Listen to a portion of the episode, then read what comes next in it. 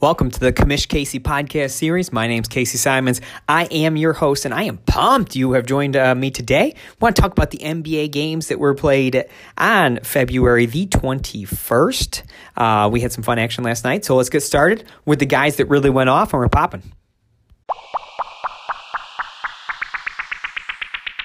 Let's start in Orlando with Nikola Vucevic, 37 points, 12 boards, 3 assists, 1 steal, 2 blocks. He has been sensational this season. He's been uh, 24 points, 12 boards, 4 assists, 1 steal, only 0.6 in terms of blocks per game. I'm optimistic he can actually pull that number up a bit.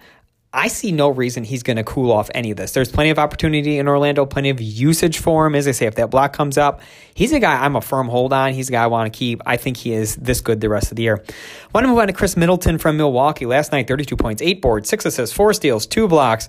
Was sensational last night. He was the 42nd drafted player in ADP this year. He has well outperformed that, obviously. His numbers are actually very similar to where he was last year when he was a top 30 player. So, this is another guy who I think was undervalued in draft season and is actually performing um, above that and will continue to the rest of the year. I just see no reason for him to slow down either. It was clear that when uh, when Holiday and Giannis were both healthy, there was plenty to go around because Middleton was tearing it up during those times. I want to move on to Paul George, another guy who was a higher drafted player. Now, he was last night 34 points, six boards, seven assists to steal and two blocks.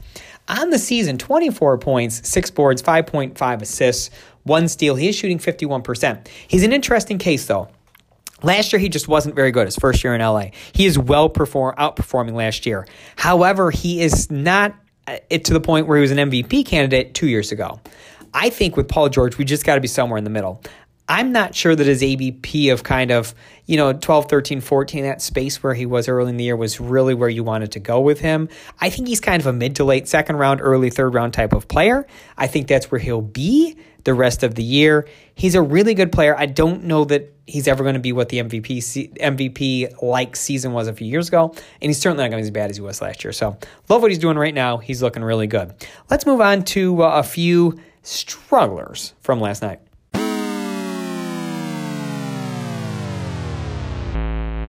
Struggler number one is actually one of Paul George's teammates. That's Lou Williams.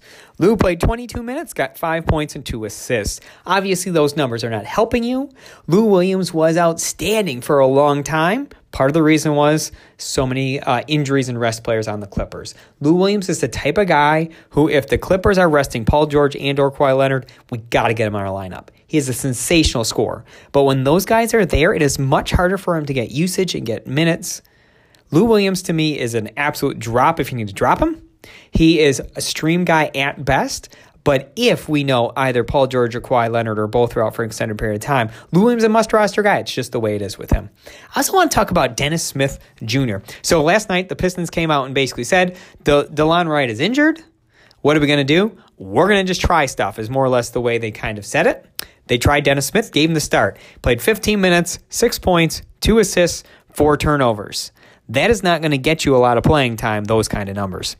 Maybe Dennis Smith becomes a thing someday. If you picked him up as a speculative ad, I love it. You can safely drop him at this point. Clearly, his game is not up to being NBA ready at this time. But here's the problem with Detroit there is opportunity to go around. Which guy is going to grab it? Which guy is going to roll with it? So if you want to continue, if you have the spot, you want to hold him, continue to speculate him, you can. Look, there are a ton of Detroit guys in the waiver wire. Find the guy you like the best, get him on the roster, because somebody's absolutely going to get some minutes and some run. And maybe a different guy every night. Maybe one guy will grab the bowl and ride it. So we'll see. But Dennis Smith, not good last night. So Thanks for listening in. Please rate, review, subscribe to the podcast. Please check us out on the web at www.commishcasey.com. Check us out on Twitter at commishcasey. There we will be pumping out your injury news, uh, your postponements, and all that kind of stuff. So thanks so much for listening. We'll talk to you later.